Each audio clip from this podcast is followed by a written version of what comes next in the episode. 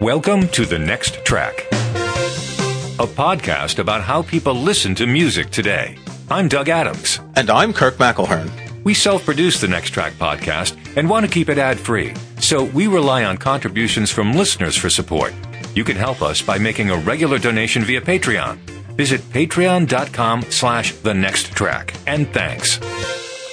This week, we're very happy to have as a repeat guest Timo Andres. Timo is a, I will say young because he's younger than us, a young composer and pianist in Brooklyn, New York. Timo, thanks for joining us. It's my pleasure. Where are you in Brooklyn? I'm in Williamsburg, which I think is prob- probably the same place where we last talked. I've been Yeah. there for about five years. Yeah, it, it's funny because m- my father grew up in Brooklyn, and going to Brooklyn, his uh, he grew up in Greenpoint, and going back there, it Ah. was it was like it was like some of those areas in The Sopranos, and, and you didn't think of them as hip. And when I left New York in 1984, the Brooklyn Academy of Music had been around for a few years, so it was starting to get hip on the Manhattan side of Brooklyn. But I spoke to someone not long ago who's, in Greenpoint, and it's suddenly very hip down there. It's a big change. Well, I don't know about suddenly. Uh, it's sort of been a slow progress over the past couple of decades. Um, past three decades, I, I guess. Um, I, you know, I know back in the '80s, the Brooklyn Academy of Music had a really hard time getting people to come out from Manhattan because that was where their audience was, and of course now the audience is uh, very much in Brooklyn, uh, right around them.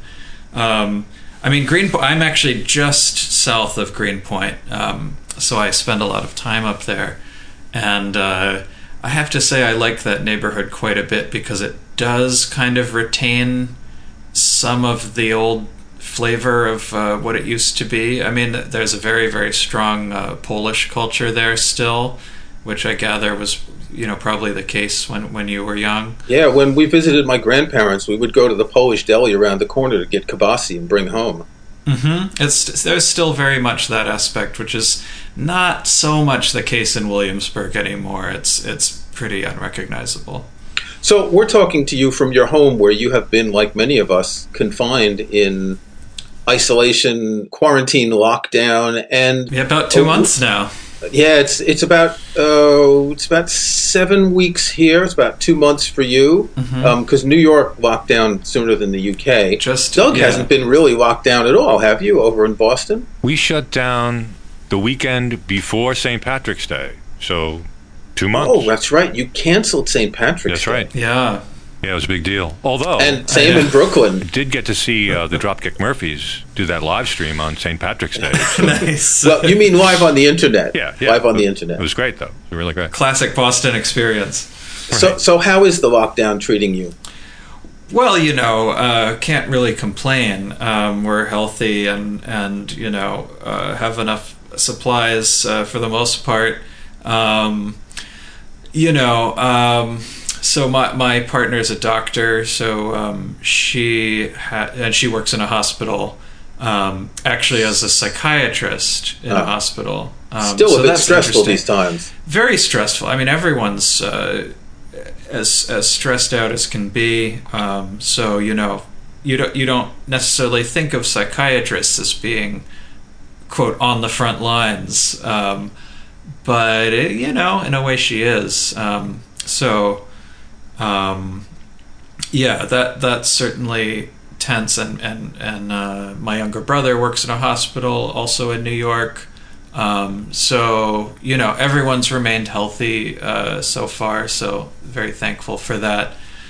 As for me, you know, I'm just sort of uh, trying to maintain an even keel. You know, invent these sort of projects for myself to do in the absence of uh, performance work and the sort of uncertainty of future composition writing work. Um, and I have a handful of composition students at the new school um, who I've been teaching remotely. So, uh, yeah, but it is definitely a very, very, very strange experience. We, we've spoken to a number of musicians. You're actually one of the youngest we've spoken to. You and Alina Ibragimova were both born in the same year. And so we've talked to some musicians with longer careers, Stephen Hough, Angela Hewitt, And for a lot of them, Hmm. there's a combination of, oh my God, what's going on? But you know what? This might not be that bad to take a break, to let things go. And funnily, Angela Hewitt had been planning to take a sabbatical from July to the end of the year, so it just moved up a couple of months for her. But there is a mixture of people who are, in some ways, happy to get off that conveyor belt. Uh, I I definitely understand that feeling. I mean, I do think there's a little bit of a tendency in the classical music world, and probably in, in most of the arts, that you know the the the omnipresence is is self reinforcing in a way, and so once you've achieved a sort of level in your career that you have steady work, then that ac- that in and of itself sends more work your way. And so these people do tend to get very, very busy, very overbooked, and uh, you know, burnout is certainly an issue. I mean, um, for me, that wasn't so much the case. I'd sort of, I always have to plan a season sort of uh, with an eye to the balance between writing and practicing.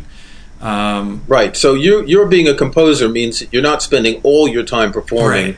on the road. so I don't tour nearly as much as you know someone who's a full time performer, um, and so I kind of I I feel like I, g- I generally have a slightly more sane lifestyle than a lot of those people. Um, Yeah. and I d- I had actually planned this season as a particularly light one for composing because I had the Carnegie recital uh, kind of at the end of the season, and I knew that I just really wanted to focus on that, and I and I had a number of dates leading up to that uh, as sort of you know tryouts of the program because it was a new program for me. Um, so you know, best laid plans, I guess. How much of your uh, schedule got wiped out? We've talked to people who are, you know, booked for things two, three years in advance. Does your calendar look that far ahead? It well, it it does for some things. I mean, um, I definitely have things. Yeah, like a year from now that you know I they're they're on the books as of today, but who knows? You know, th- things can change. All of all of my stuff through about August has has been canceled.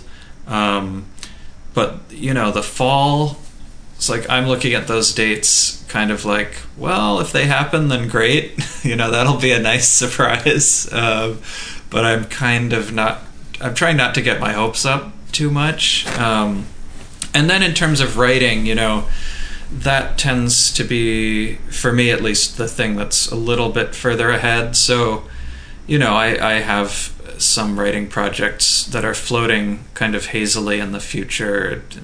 Uh, two years, three years out. Um, but of course, those didn't really have deadlines attached to them anyway. That's that kind of comes later. So, you know, I there there's definitely a, a hope of being employed in the future, uh, fully employed.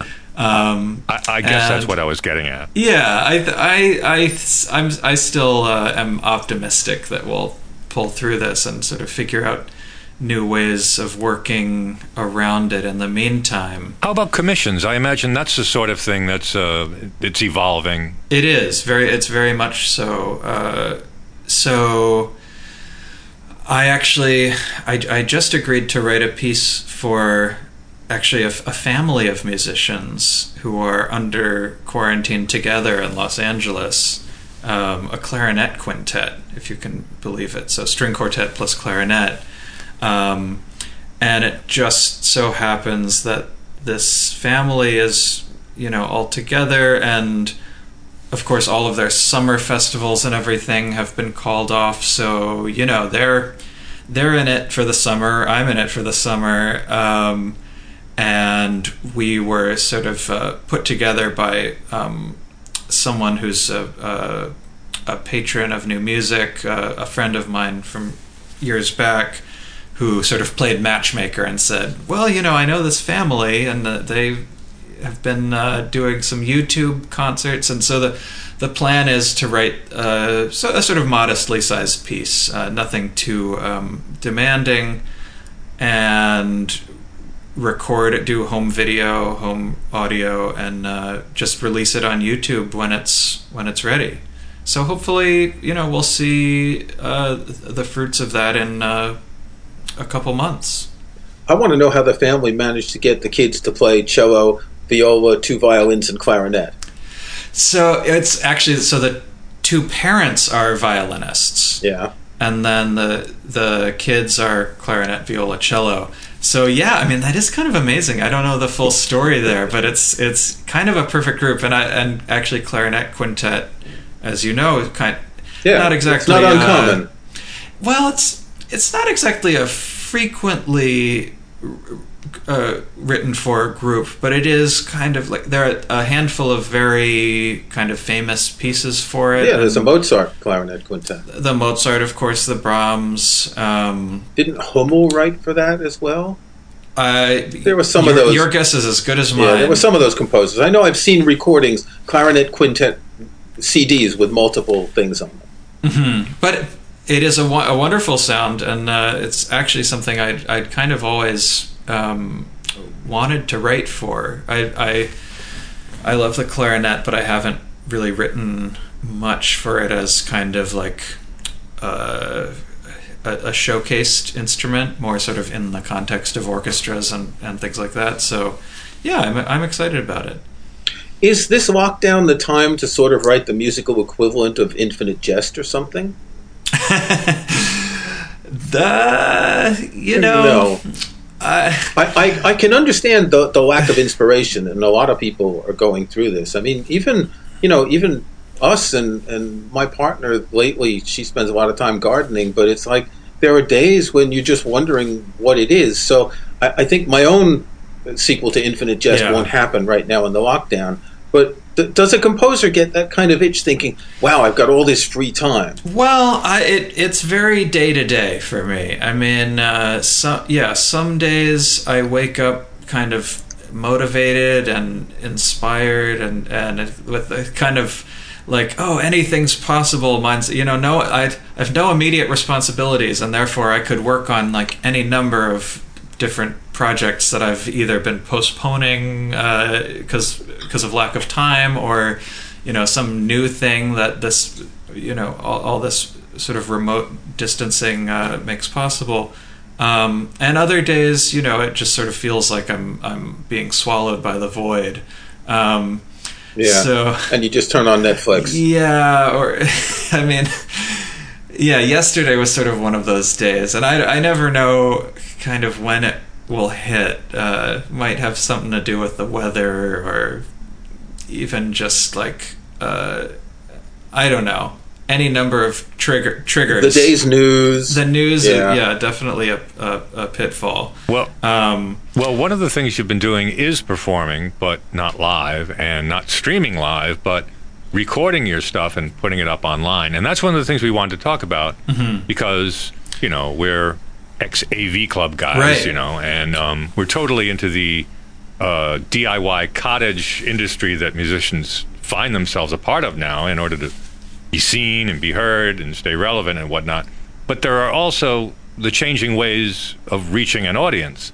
Now, we assume most musicians at home have a bit of recording gear to record themselves practicing and that sort of thing. But how much experience uh, did you have with, with home recording?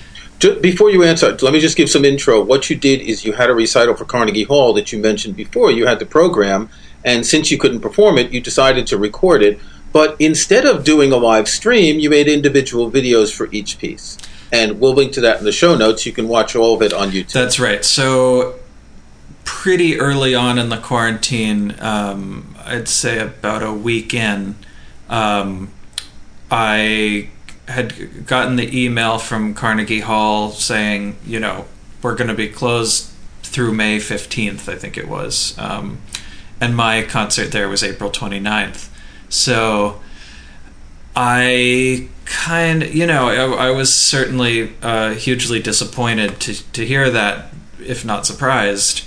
Um, and you know, I was sort of commiserating with friends, um, saying like, ah, you know, I I did all this work because that that's the thing. I mean, when you're preparing a recital like that, it's like it actually the work goes back months, you know, if not years. Selecting the program, some of the pieces you Right. commissioned, hmm exactly working on them, setting up the the playlist, as it were, the order. Right, which is something that I I always put a great deal of thought into, and is I I kind of think of these programs as artistic statements in and of themselves. You know, not even uh, taking into account the performances and interpretations themselves, just the programming.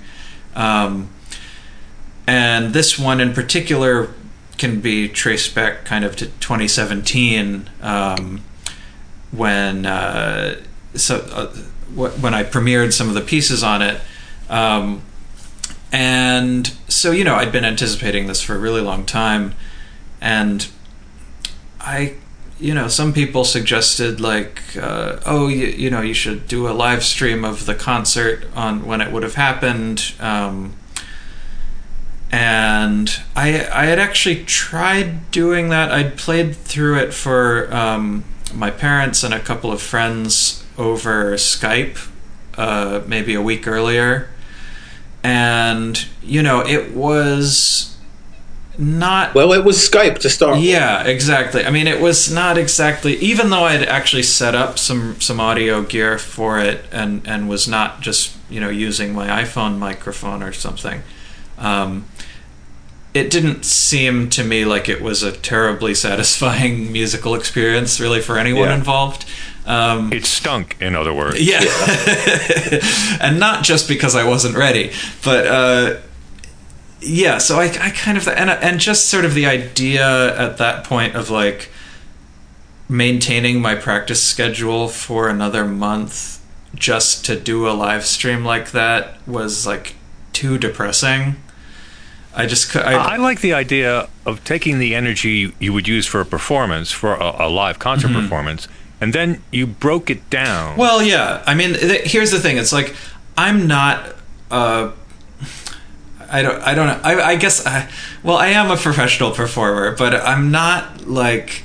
Uh, I'm not a full time pianist. I'll put it that way.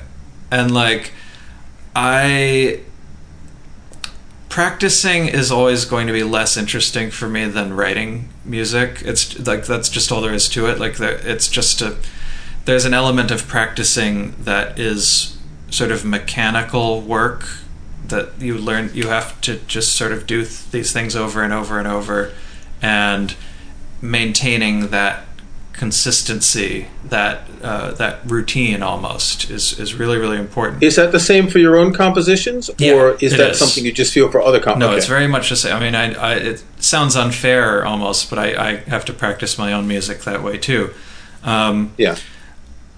And so that you know there's an aspect of practicing that's just always going to be less attractive than spending time writing. And the only reason i do practice is because i want to make a really polished thing for audiences. You know that's very important to me. And it's uh, it's important to me as a composer that you know people other people practice my music.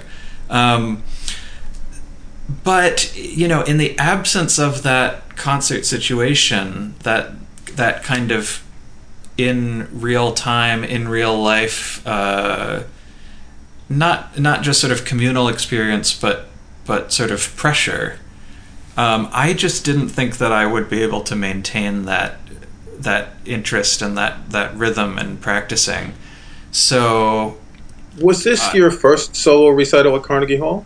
It was yeah yeah. Okay, it's not the big Carnegie Hall theater; it's the smaller one, right? Zankel Right, downstairs but it's still Um, Carnegie Hall. yeah and you and know how do you I've- get to I've- Carnegie Hall? You practice. there you go. Uh, or you take the Q train.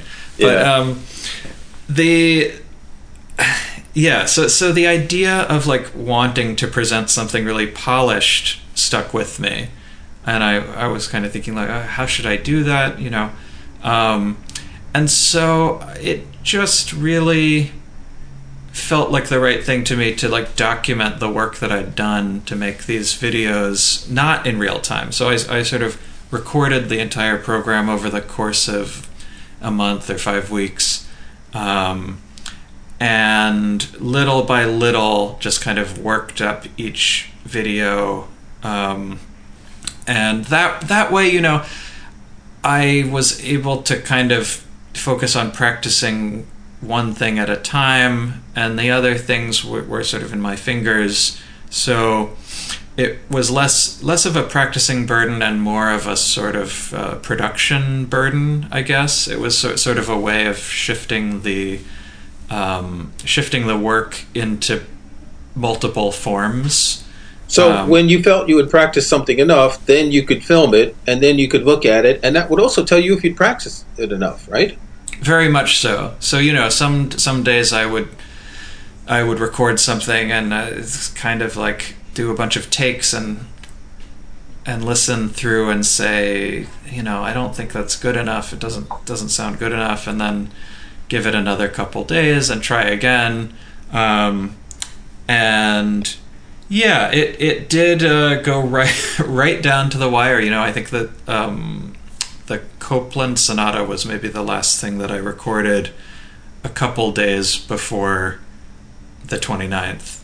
and that's the longest work at what is Um, yeah. it, twenty-two minutes, uh, twenty-three minutes. Yeah, yeah, yeah, yeah. And that was sort of the anchor of the program, so it felt in a way right that I should work up to it in a way. And I and and I started with the the shorter the the set of I still play pieces. Did you um, approach it because you've made you've made records before? Yeah. Did you approach it like a recording session, or is it different from that also? You know, it that's an interesting question. I at first it felt different and much less sort of formal, much less rigorous.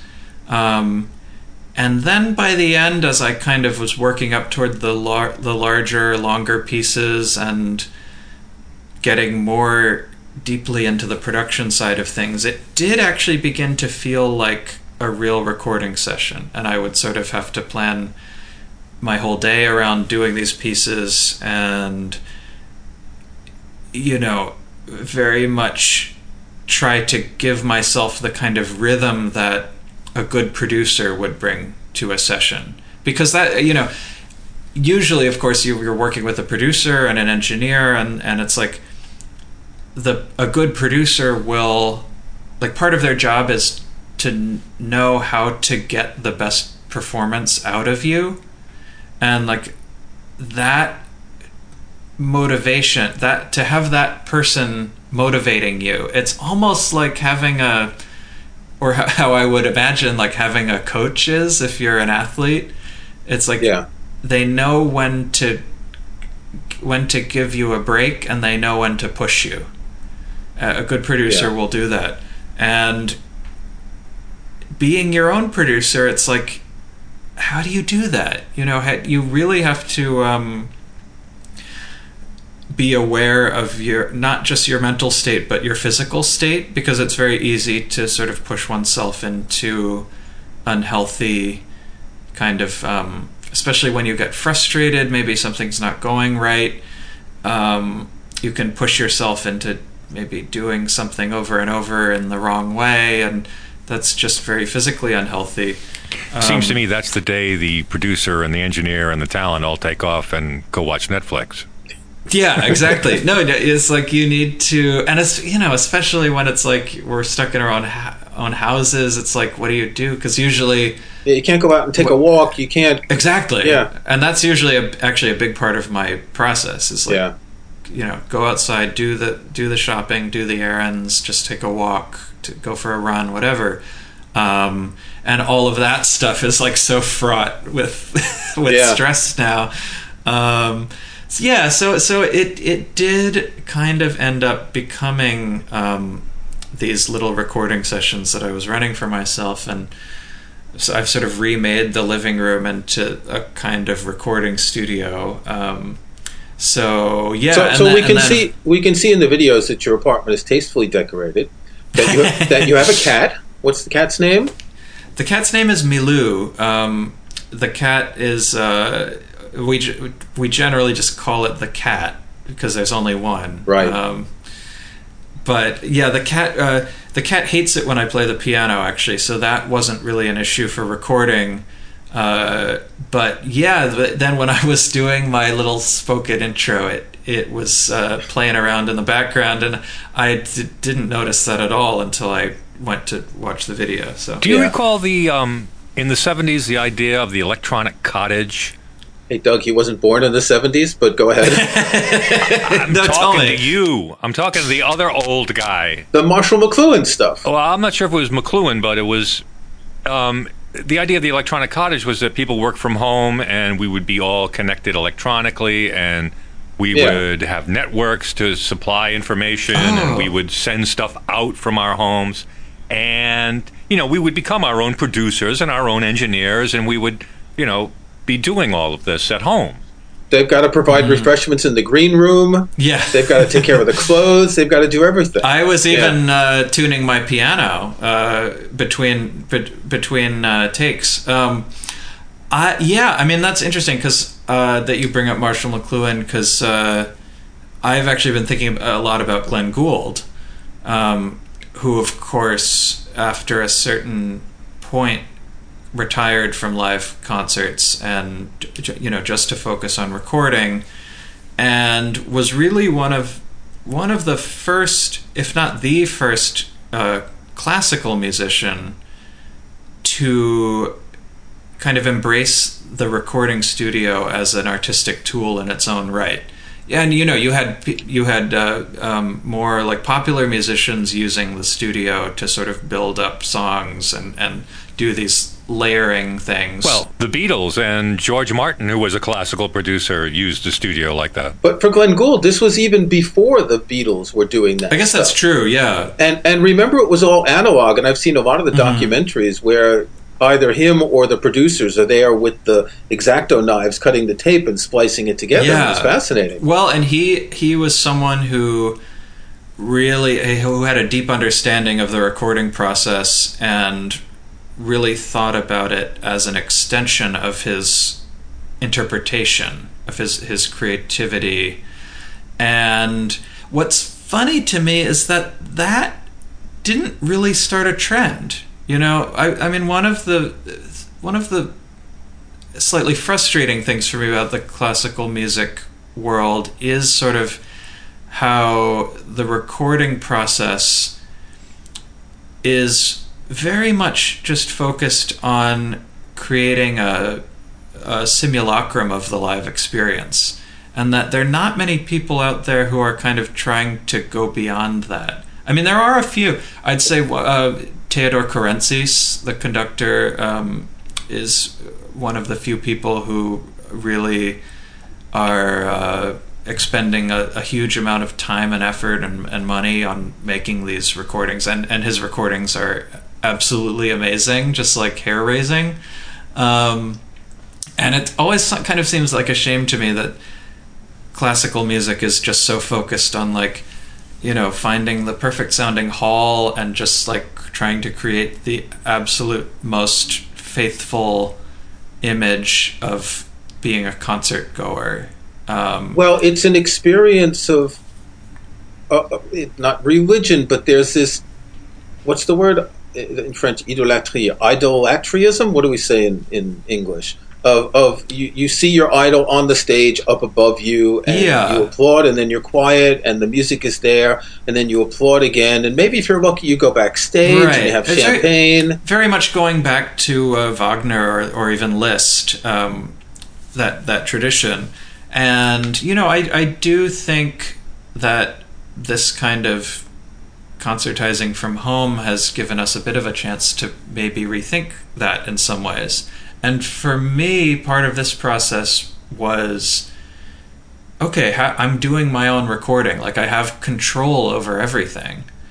Um, I have control over the way my sound is delivered to the listener now in a way that I only had partial control before.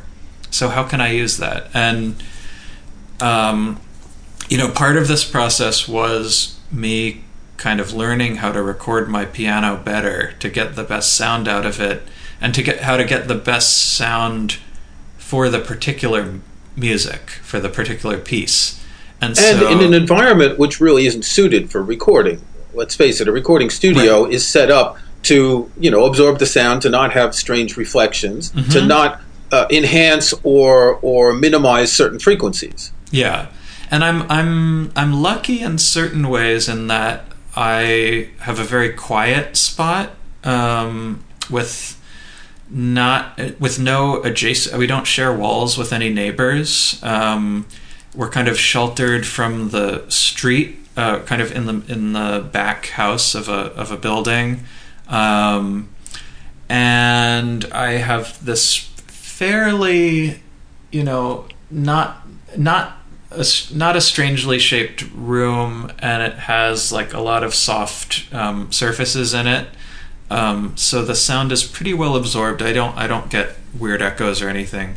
Um, But just think of the Cajun nature if you did have that street noise coming in. That would be part of the, the, the locality of the performance that would give it a uniqueness too.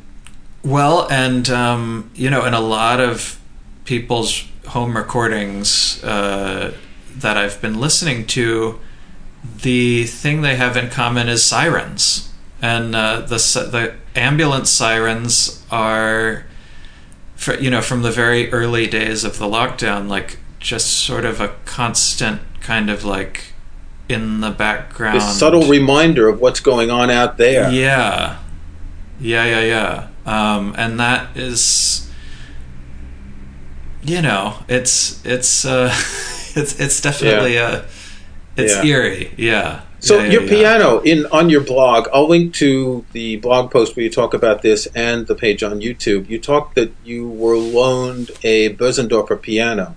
Do you not have a good piano in your home normally? Oh no! So the the the loaner Bosendorfer was that was supposed to be for the Carnegie concert. Um, they they will send a piano um, to the hall if you decide you don't want to play the House Steinway. Um, and since I'm a, a Yamaha Bosendorfer artist, they're the same company now. Um, I was like, oh, I have this particular Bosendorfer that I know I really love in their studio in New York um, that I knew I wanted to play for the concert. So, you know, that did not, of course, end up happening. But I also own a Bosendorfer at home, and that is a actually a very, very old Bosendorfer that belonged to my piano teacher. Um, so I played it growing up, and um, it's uh, we we go back a long way. Um, Yes. So in a It's an way, old friend. Yeah, yeah, yeah, yeah. In a way, it was great to be able to play this instrument that I'm so familiar with, um, kind of for a concert. And you know, there there are historical examples of like pianists taking their own pianos on the road. It doesn't happen Well, much. Glenn Gould, for instance. Right, We're going um, to talk about him again. you know, He's- he had that specific uh, Steinway. Horowitz, I think, did uh, had several Steinways. Um, there, yeah, I Angela mean- Hewitt had this Fazioli that she loved until it got broken last year. right, right. I heard about that. Um, Yep. Krystian Zimerman, I think, uh, used to travel with a Steinway, but it's not it, for. It's not economically feasible for the vast Un- majority unless you're at the, you know, the highest echelons yeah, yeah, yeah, yeah. of pianism. So I, you know, I always kind of have this thought, like, I, you know, I really think the best that I ever play is sometimes when I'm just at home on my own piano in my own living room, just by myself. You know, I really Right, so you don't have to adjust to a new piano in a studio or in Mm-hmm. a performance hall. You, you know how it's going to react all the time. You slide right into that world. yeah. And yet, there is something about the process of recording oneself that immediately changes that. You know, I'm. It's not. It's no longer the relaxing thing that just playing for yourself in the living room uh, usually is. Um, so I def. That was definitely something that was a bit frustrating and, and continues to be. Actually, it's like how do I. I know there must be a way, and maybe it's just a question of getting used to it and just doing it all the time, of truly letting go of tr- truly having that performative interpretive freedom. Um, and I, you know, I think that's what we're always trying to capture in live performance in a way is to just like totally forget the audience is there, totally forget that we're in this strange situation of being like up on this stage with lights and everything and like uh, and and just sort of playing as if one is uh, alone in, in the living room. So that as if the music plays itself. Exactly. Yeah, because you you want as few kind of mental barriers between yourself and your ideas about the music and your kind of physical motions as possible. Um, so so what was interesting in particular with this program is that there's a big chunk of the program that was actually written as music to play alone in one's living room. And um, right, and this was commissions for an album of music for the founder of Nonesuch Records. Yeah, uh, yes. I I'm not sure he is the founder, but longtime chairman, uh, thirty years or something, and um, who retired in 2017 or uh, became like chairman emeritus or whatever, uh, some some title. Um, so we got together uh, 11 Nonesuch artists got together to write him this uh, kind of songbook. Um, he and he's a, a, an amateur piano, longtime amateur pianist, and uh, it's a big part of his life. So, yeah, 11 new pieces, um, and they were premiered at, at Brooklyn Academy of Music actually in 2017, and I ended up premiering uh, seven or eight of them, I think. Um, and then I ended up recording uh, those same ones a year ago. So that record is coming out actually in just a, a, a week or so, I think, the 22nd. Um, and so those pieces also became the basis for my Carnegie program, um, which was it's kind of a funny dichotomy that you have these pieces that were written for, you know, a, a non-professional to be sort of playable for their own enjoyment. At home, yeah, very very much At like home, yeah. throwback to the 19th century kind of um, kind of salon music or you know it was a sort of Schubertiad. Exactly. Yeah, yeah, yeah. I think that was very very much the the idea. Um, to have these pieces be then um, the sort of core of, of a very public performance. Um, it, uh, it it struck me as a kind of interesting dichotomy. So I had structured the program using these small um, interstitial pieces to break up larger, kind of more extended, maybe more virtuosic, more more, I guess, public facing works. Um, and that's something I like to do a lot is to to kind of intersperse programs in that way um, b- between smaller and larger pieces. Um, so it was funny in a way to have this program in the end come back to the living room, you know, to have these pieces end up in a way where they started um, and it felt weirdly uh, correct. You know, to to have me playing these things alone in my living room, and to have it kind of being remotely sent out to all these other living rooms, uh, you know, all over the world.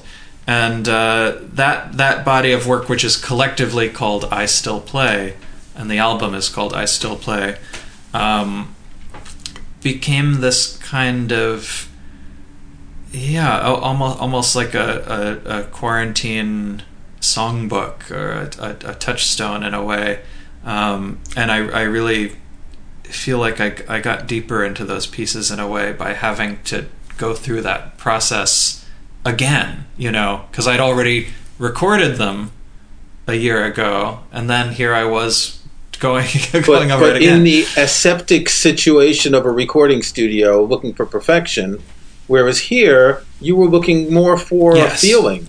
Right? Very much so. And, you know, perfection is, of course, a kind of a goal, I guess, with the practicing for a, a program like this, but obviously never attainable.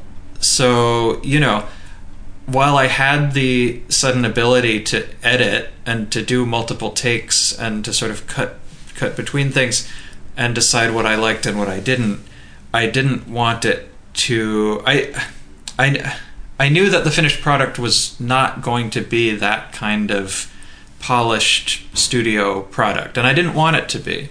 Um, I I there were things that I left in that I wouldn't want on a like a commercial record certainly um, that just were things that went by sort of in the course of a performance and it was maybe the overall performance that I really liked.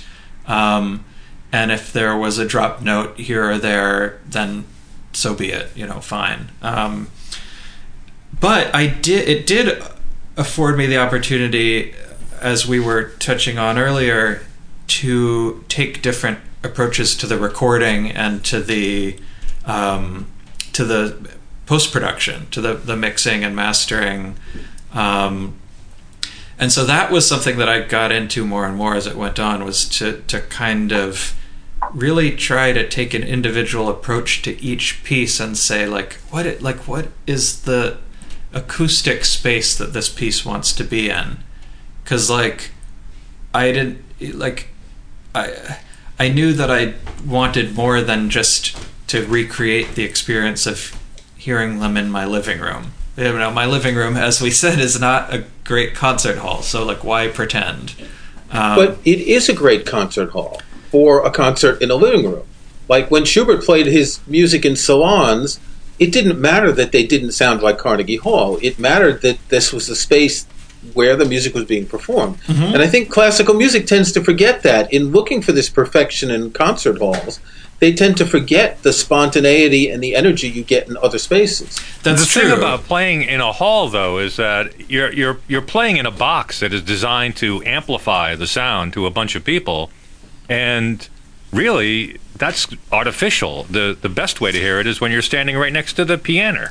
Well, I think it's a it's you experience it in a different way, um, and that kind of um, yeah, that, I guess that that intimacy of of like the salon setting or the living room setting, it's um, something that as musicians you, you know we get to experience quite a lot you know we we hear our musician friends playing in their houses and we we sort of share music that way but maybe for the average concert goer is not such a common thing to experience. Um, well, you can't make a living doing concerts for six people. That's unless true. you charge a thousand yeah. bucks per head. If you start going door to door in your own neighborhood yeah. now, you know, could be a living. Right, right. Well, and I I don't make a living playing on YouTube either uh, yet. Yet, yeah, shall we say? but, that's way more houses. Too. Yeah, well, don't count yeah, on that. Um, yeah. So you know, I I I like the idea that you know you could get like almost right up in my face, and and uh, some some pieces I think I I wanted that tight shot and that that closeness and that immediacy. And others I wanted to sort of pull back and and sort of take in the scene and kind of show you really like oh this is my house you know there's the kitchen.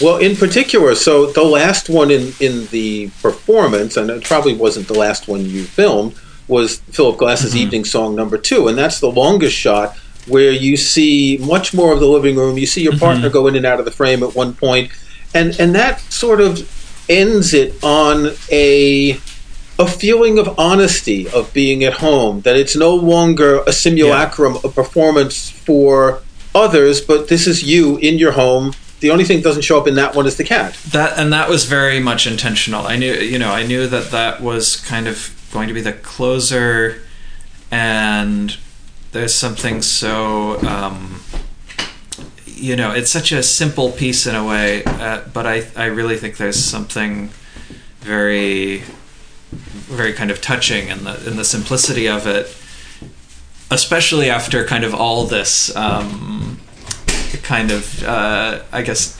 complexity and dissonance and and all sorts of things that have happened in the program. So I knew that I yeah that I did want to pull back and you know use that use that wide angle camera on my iPhone to show you like okay here's my living room here's the kitchen this is just like it's after dinner you know. Dia's in the kitchen like finishing the dishes and it's like I'm just in the living room playing and that's like a typical evening for us you know that's like very much like welcome to my house on a normal Thursday or whatever Yeah. um, Yeah. and The only thing I think you could have done though is at the end you could have gotten up and walked over to the phone and turned it off and kept that on I the did video. that's it that's in there that's in there Oh, I must not have played till the no, end. that's then. very. I, I definitely Okay. intentionally kept that in Hold on. to to say like, go to the end hey, yeah, I'm I'm Okay, so Doug, cut that and let me just re-say that. I, I didn't go all the way to yeah okay I missed the last few seconds because it was in the background. So I did. Oh right, I saw you walk around the side, but I expected you to walk up to the front. It was well. It was sort of. Um, So Doug, leave yeah. that in. So the camera is kind of like behind like behind a couch on a tripod, and, and Right. so I I Okay. sort of go around to the side and tap the the button. Um, but yeah, I did because I. I don't show that for any of the other videos. It's almost like you No. could imagine someone else is operating the camera. And then for the last one, I did want to show that I, I go over and I, I walk over and I have to turn the recording off. And you realize, like, oh, this is just, it's just me the whole time. Um, and, and yeah, that, that, that kind of like DIY. I, I guess the, I, I wanted to make it uh, because it is obvious that it's a very DIY production. I mean, the, the the quality of the video, especially, is like okay, this is a it's good. I mean, the iPhone is like kind of amazing what it can do, but it's like still an iPhone. Um, It's a convention. It's like a like a mic drop. It's the Yeah. uh, it's the formal uh, punctuation at the end of the Mm-hmm. performance. and Yeah. it's like it would be it would be ridiculous to get up and bow in my own house for no one. But like that's in a way like instead of a bow it's like me walking over and turning the camera off. Um, so yeah i mean the the um, but what's interesting about that video is that like there's a realism to it of like oh we're in my house and like here's dia doing the dishes. But there's also an aspect that is hidden which is the production of it and that is Well, but- like But you can see your MacBook Pro on the table, so it's Uh-huh. not entirely hidden. I see the MacBook Pro looks like an Apogee audio interface, bunch Yeah. of cables, see the microphone. Mhm. So the production isn't hidden. It looks like one of those behind the scenes shots from a video. Mm-hmm. But what you don't see is that I'm doing all sorts of kind of um, covert stuff in the production to make that piece sound a certain way. And that that was sort of like the when I got into the whole like Gl- Glenn Gould like studio as a tool aspect of it is that there is um, you know i'm automating different reverbs uh, that come in and out that kind of match the pedaling that i'm doing to, to kind of make that uh, bloom in a more distinct way and i'm like miking the bass notes differently from the treble notes to give it that you know because my piano is uh, has a great sound but it's not a concert grand so it doesn't have that that real bass um, so you know there are all sorts of things that i'm doing kind of behind the scenes to Treatments. yeah You're doing yeah yeah treatments. Do you do post production editing so that you sit back and listen and decide to throw EQ on a track and that sort of thing? oh yeah yeah yeah, What- yeah. And what do you and, and what do you use? Logic.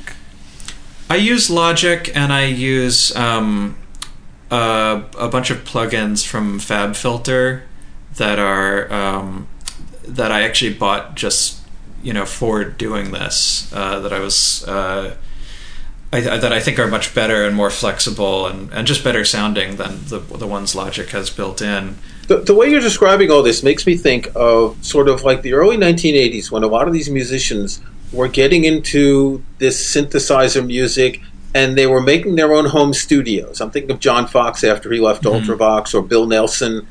And it's almost as if you kind of want to go in that direction to do the music in your own environment like that. And is this like a trial run for something? It's always something that I'd kind of had in mind. I mean, it's it hasn't been a huge part of my practice up until now. Um, you know, I've I've sort of I've had basically the same recording setup actually since graduate school, um, and you know, it's it's obviously useful to be able to record oneself and to be able to sort of make a quick and dirty like demo of something for someone who's playing your piece or um, but I, I had I haven't really ever done home recording in like a polished like let's release this to the world kind of a way.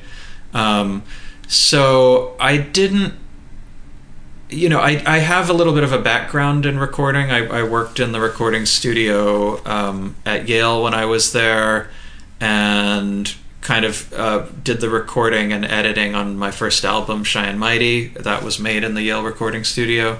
Um, but of course, that studio has incredible gear and, you know, uh, all the fancy microphones you could want and like an, an amazing like Neve console and it, it's just like all set up to to do that in and and not to mention like a beautiful hall to record in. Um, Yeah, but now you can do so much more even on a laptop than you could back then. Is it about 15 years ago, that record? yeah, At least you had a familiarity with how to mic uh, pianos. That's not the easiest thing to do in the world. well, Yeah. it's I I sort of there are a number of ways there are a number of different approaches one can use that I- I've I've seen engineers do it a lot of different ways. Um, I mean, I only have two mics and two inputs, so like that is very limiting. Um, for Shy and Mighty, I think we had at least four mics per piano, so you know that's just to start with um, much much more to work with.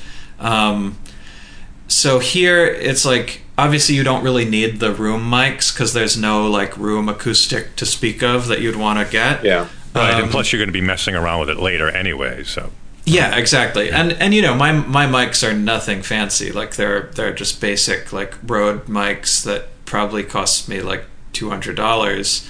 Um, Hey, yeah, I mean they're solid. mic. They're solid. Rode mics they're are really good. solid. Yeah. Um, but also very like you know they they don't have maybe the the sense of space or the the kind of warmth of a like a Sure. Neumann or a DPA or something.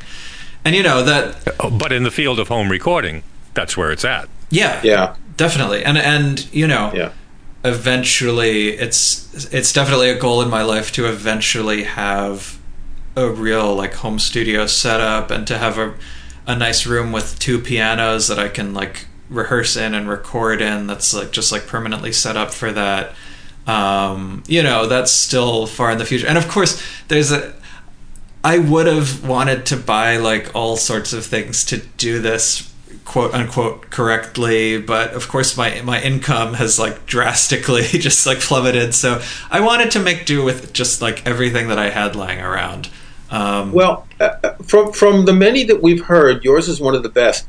Um, Marc Andre Hamelin did a thing, but his wife works for what is it WGBH, Right, yeah. And they got recording stuff from someone from the radio station, so that sounded really good. Right, but even so, that was somewhat jerry rigged too, because you know they did use stuff that was lying around. They were lucky enough to have some semi-pro stuff at home, but they, and they also had an audio engineer with them too.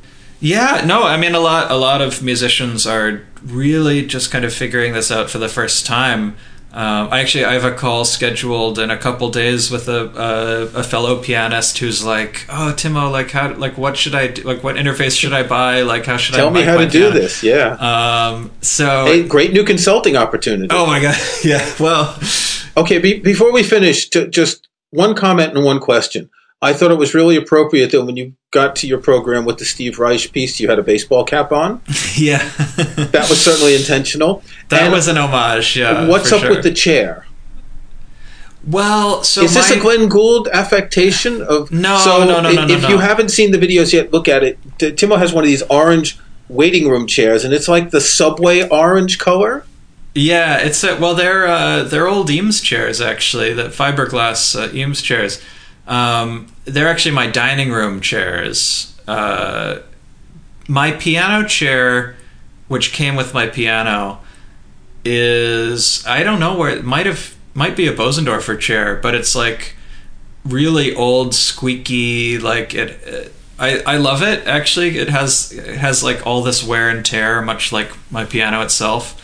Um, but it's really really noisy, so I can't record with it. It's just too many chair squeaks. Um, so I yeah I, I put in the fiberglass chair. And I do like to sit low. I mean, I'm a tall guy, so like I, I always, with the artist bench, I crank it down to its lowest setting.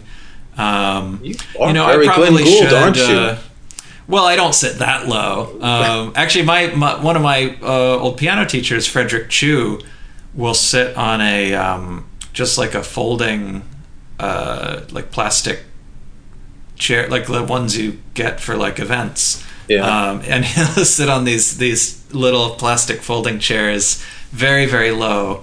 Um, but no, I, I I should honestly buy an artist bench for my house, but like those things are really expensive. They're like 800 900 dollars. Um, Yeah. So I've can find just been- microphones with that money. Exactly. Yeah, it's it's like I don't need a bench. Yeah, now Uh, you're sounding like a DIY at home guy. That's right. yeah, you gotta you gotta decide what you're gonna spend the money on. And I I did spend a bunch of money on those fancy plugins, so that was sort of my expenditure. Um, Well, those are nice. Those are nice treats to have. Yeah, uh, you know when you're Yeah, doing yeah, home yeah. recording. And um, and I have to I have to tell you, um, I for, so going forward, I'm I'm planning on making more of these videos, sort of. Uh, not necessarily doing like a whole program at a time necessarily, but certainly as I continue to, um, you know, learn more stuff and and uh, certainly re- record some more of my own piano music. And I actually have a camera coming today um, that uh, that that one of my um, kind of uh, benefactors supporters is lending me uh, for this time. So I, I I will be upgrading from the iPhone video, and and hopefully uh, you know the production values can only go up from here. So uh, stay tuned. That's not no, that's not true. The production values are really excellent because you do have an iPhone as opposed to some old Logitech webcam.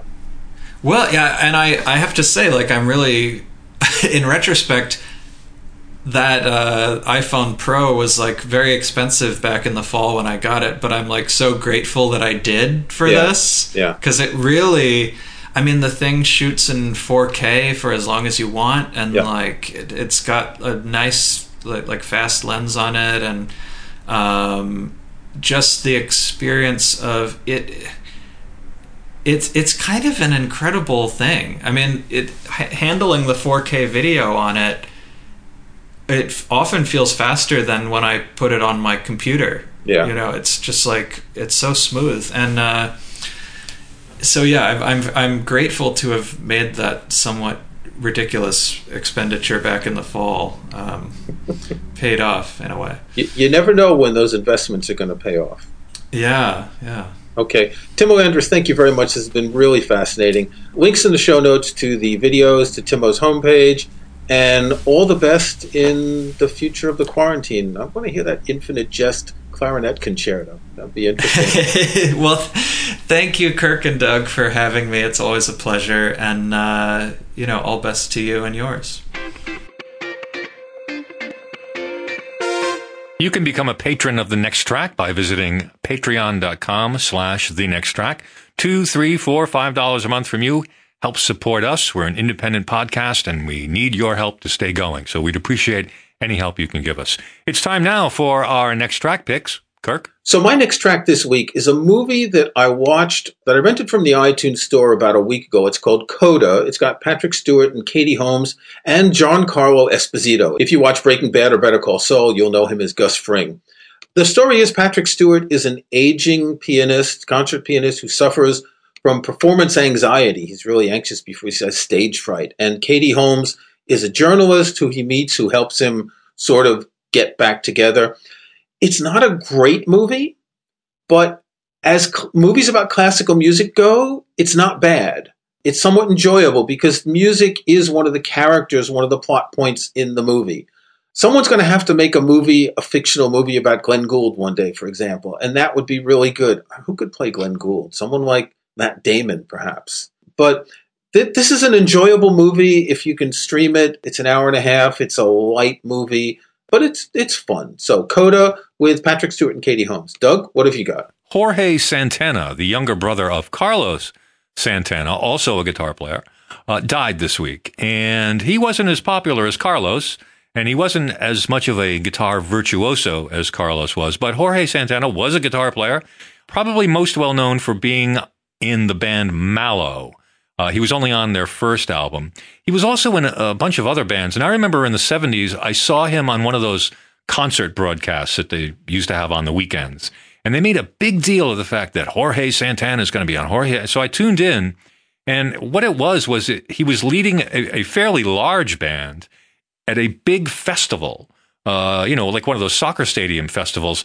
And he wasn't doing anything uh, uh, amazing on the guitar. He was essentially the band leader, you know, giving cues and things like that. But there he was, Jorge Santana. I never heard of him after that. Um, I was familiar with Malo. Malo was uh, one of those uh, brass, jazz, funk bands from the early 70s.